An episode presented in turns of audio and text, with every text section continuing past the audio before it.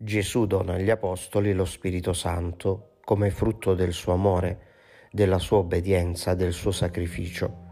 Lo dona perché si lo diano a loro volta al mondo intero nel dono della parola e della grazia con i sacramenti della salvezza. E lo Spirito è il datore della nuova vita nel mondo, della vita di Cristo. Se lo Spirito non viene donato, l'uomo rimane nella sua vecchia umanità lo Spirito si dona alla maniera di Cristo Gesù, facendolo nostro frutto di amore attraverso la nostra completa obbedienza a Dio Padre, a Cristo Gesù nostro Signore, allo stesso Spirito Santo di cui seguiamo la mozione ed ogni ispirazione che deve generare in noi una santità sempre più grande.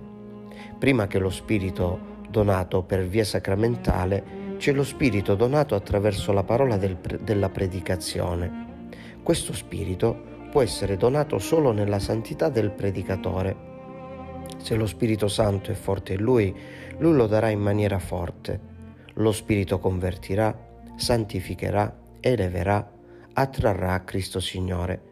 Se lui lo avrà debole dentro di sé, debolmente lo darà, o non lo darà per niente e l'altro rimarrà nel suo peccato e nella sua morte. Gesù effuso il suo spirito dalla croce il cristiano in Cristo lo effonde dalla sua configurazione a Cristo.